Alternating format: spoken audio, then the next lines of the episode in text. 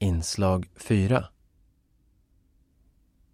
Varje år träffar Unga med synnedsättning, US, sin systerorganisation från Nepal, Blind Youth Association Nepal, förkortat Bayan. De har ett samarbetsprojekt sedan 2015. US har stöttat uppbyggnaden av en nationell ungdomsorganisation där. Det finns flera gemensamma utmaningar som unga med synnedsättning både i Nepal och Sverige möter. Men länderna skiljer sig naturligtvis också åt vad det gäller ekonomiska resurser och hjälpmedel. Ramachandra Gaire, ordförande i Bayans styrelse, säger att det finns skola för barn med synnedsättning. Att det är internat ungefär som Tomteboda var. Det finns fördelar med det. Men skolan ligger långt bort och barnen blir avskilda både från familj och orten de är vana vid. To be born like uh, the partially sighted or visually impaired in a country like Nepal is very difficult. Like in Sweden, we don't have system in place. So you don't we don't have a school that we can go near to our house. We have to go to the very far from our family members when we are young child. And we have to stay in a boarding school with only other blind friends.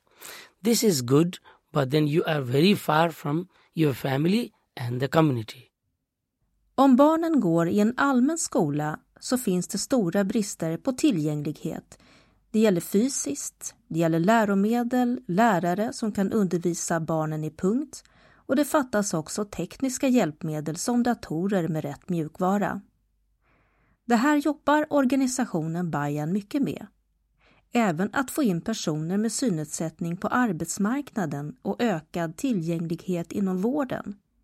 I samarbete med US stöttas projekt inom de här områdena men de arbetar också med sexuell och reproduktiv hälsa. Roshani Adhikari, sekreterare i Bayerns styrelse, säger att flickor och kvinnor med funktionsnedsättning är extra utsatta i samhället. Både vad det gäller våld och sexuella övergrepp. Vägar och allmänna platser är inte säkra och trygga. Det finns för få möjligheter till utbildning och arbete. Och familjer har också lägre förväntningar på dem. Och sen finns bilden av att kvinnan ska ta hand om hem och familj. Being um, women both with uh, disability. First point is that um, there are lots of chance of the um, sexual violence and physical violence uh, because the road is not that much safe for us that is one point. They are not well treated. Another thing is that if the women with disability is born then they are not that much uh, encouraged and invested for the higher education and regarding employment as well. Anders Sitén, ombudsman på Rikskansliet US, jobbar med politisk påverkansarbete och internationella projekt såsom det här i Nepal. Det här samarbetet som ni har haft, vad har ni gjort? Vad är det som ni har kunnat ha för utbyte? Eh, när vi inledde samarbetet 2001 i Nepal så samverkade vi med NAB, Nepalese Association of the Blind, motsvarande SRF i Nepal. Och då fanns det ingen ungdomsorganisation. Eh, inledningsvis så fokuserade vi på eh, att hjälpa unga till utbildning. Dels genom ett program som fokuserade på musikutbildning för yngre för att skapa en möjlighet till en karriär. Och därutöver så eh, skapades ett hostel för kvinnliga studenter. Ett boende för eh, kvinnor med synnedsättning eh, som studerar på universitet så att man både kunde bo tryggt men också ha en plats att bo på utan att behöva vara gift för att kunna fokusera på sin karriär och sin utbildning. Sen har det vuxit vidare och och 2012 började fröet sås för en ungdomsorganisation och 2015 registrerades Bajen som en egen juridisk entitet, en egen juridisk förening i Nepal. Och sedan dess så har vi eh, tillsammans drivit projektet för att stärka ungdomars röst i Nepal eh, och skapa en organisation som är lika stark som US, både nationellt eh, och numera också en stark internationell röst för unga med synnedsättning. Ehm, och idag så fokuserar vi på möjligheten till arbete, eh, möjligheten till utbildning, eh, men också att fortsätta bygga upp Bayern eh, och skapa en organisation som både är stark nationellt men också lokalt för att stärka kopplingen till medlemmarna. En annan viktig fråga som har varit avgörande som Roshni var inne på tidigare är sexualundervisning där Bayern nu har gått vidare och har ett starkt samverkan med Eh, regeringen i Nepal som har tagit vidare det material som de tog fram under våra, tiden med vårt projekt. Eh, och man samverkar också med en annan organisation eh, och får bidrag för just den delen av sin verksamhet. Innan samarbetet med US säger Ramachandra Gaire, ordförande i Bayern, att de inte visste hur de skulle organisera sig, hur de skulle lägga upp sitt intressepolitiska arbete. US har inte bara bidragit ekonomiskt utan bidrar också med sina erfarenheter av att bygga upp en stark organisation. Kunskap om ledarskapsfrågor. Ramachandra Gaire vill att Bayern ska hjälpa medlemmarna att bli mer självständiga genom att erbjuda dem olika aktiviteter där de får träna på olika färdigheter. Before the US support, we, Bayern, did not have any type of knowledge, skills, and idea on how can we be organized, what is uh, the office looks like, you know, how can we run the project, how can we do the advocacy. So we wanted to do something, but we did not know how to do. They have supported by giving money, they have supported by visiting us in Nepal, but they also teach us, advise us. How can we do leadership development and how can we make our members more independent by offering different skills? Att göra roliga aktiviteter är viktigt för unga med synnedsättning, säger Ramachandra Gaire, som till exempel att få vara med på läger. Men i Nepal anses inte det vara någonting nyttigt och utvecklande och som en mänsklig rättighet, utan det ses som en lyx. Och därför är det svårt att söka medel för sådant från det offentliga. Även om det finns finansiering för aktiviteter för barn utan funktionsnedsättning som ju naturligtvis då inte är tillgängliga. Young people wants to have fun. They want to play, they want to learn many things in a fun way. But in Nepal, organizing fun activity, recreation activity is very difficult. Why? Because people think the fun activity or the recreation is a luxury rather than it's a basic needs or human rights. In many government agency, they don't know how to support the children with disability, particularly the blind people. The programs are designed for regular children, but the blind people cannot be fit into it.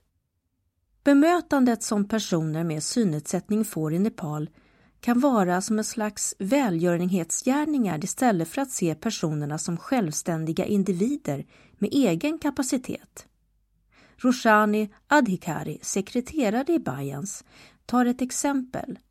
Om hon står och väntar på någon på gatan så kan folk komma fram och ge henne pengar, som om hon vore en tiggare. Även medias bild av personer med synnedsättning påverkar eftersom de fokuserar på välgörenhetsbevakning. Most of the people views uh, us as the charity approach because uh, there are still example if you stay uh, in the road uh, just waiting for someone some people come and give money to us by thinking that we are asking begging money. So that culture is very poor. Uh, media is also responsible because in media um, most of the time charitable approach has been highlighted rather than their capability and other things Det är fler och fler personer med synnedsättning som når högre utbildningar nu och bilden av vad man kan klara av om man har en funktionsnedsättning förändras med tiden. Och här har just synskadade personer det lite lättare i Nepal än de med andra funktionsnedsättningar, till exempel om man är döv. Men när ett barn föds som till exempel har en synskada så är det en stor sorg för familjen Acceptansen för de här barnen är mycket låg, säger Ramachandra Gaire. Och så var det också när han föddes. Detta trots att han var en pojke, som det vanligtvis firas extra mycket för. In general, the acceptance of the disabled children is very, very low in the family. When the, a child is born with disability, at first, nobody feels happy. Like when I was born, there was no celebration at all in my family, though I was a son, which is my family preferred, right? But then when they discover that I had the limited sight, the happiness immediately began uh, converted to the sadness. People who are blind or low vision are relatively uh, getting more progress uh, compared to the people with a mobility impairment, people with speech disability, or people who cannot hear. Because though the blind people have a specific challenge in Nepal, they are better in communicating compared to the deaf mm. community because because of that many blind people compared to other disabled are well educated like you know more in a front Det finns många historier där man hör att föräldrar till barn med funktionsnedsättning låser in dem i hemmen, säger Amachandra Gaire. Det gör de inte för att de är elaka, utan för att de inte får något samhälleligt stöd. Ingen utbildning i hur de kan hjälpa sitt barn. De kan också vara rädda för att barnet ska bli utsatt om det går ut själv. En annan aspekt är att familjerna ofta är fattiga. Att vara hemma med sitt barn hindrar föräldrarna från att arbeta så mycket som de behöver för att försörja sig. Anders, vilka utmaningar har US eh, haft eller har i det här samarbetet? Um, naturligtvis så finns det många utmaningar eh, som varierar över tid skulle jag vilja säga. Dels så har du den ständiga eh, tanken kring hur, om vi skulle behöva dra oss ur någon gång, hur ska Bayern kunna leva vidare utan oss? Och en lång diskussion som vi har löpande med Bayern om hur kan de hitta andra finansiärer och att hitta sätt att finansiera Bayerns verksamhet. All finansiering som Bayern gör är, eller får, är projektbaserad. Så de jobbar mycket i olika projekt. En annan utmaning eh, som jag tycker mig ha sett att jobba med projektet över lång tid i en ungdomsorganisation där de som var med från början blir äldre och, och slutar organisationen av naturliga skäl. Eh, och att följa upp och introducera nya personer löpande till ett projekt eh, så att man håller kunskapen kvar. Eh, det här är ett samarbetsprojekt. Det betyder att vi gör det här projektet tillsammans. Vi ser det inte som att ge välgörenhet, utan vi jobbar med frågorna tillsammans för att vi, vi kommer från samma håll. Vi är alla unga med synnedsättning. Och vi möter också många av utmaningarna på samma sätt oavsett om det är i Nepal eller i Sverige. Eh, det är lätt att tänka att ja, men det är ju helt olika. Länderna är ju helt olika, vilket stämmer. Och kontexten som det är att leva i Nepal är helt annorlunda. Men utmaningen att få jobb, att kunna gå i skolan, att få rätt stöd när vi studerar, att kunna ta vara på våra demokratiska rättigheter, att komma ut och gå, att motverka fördomar.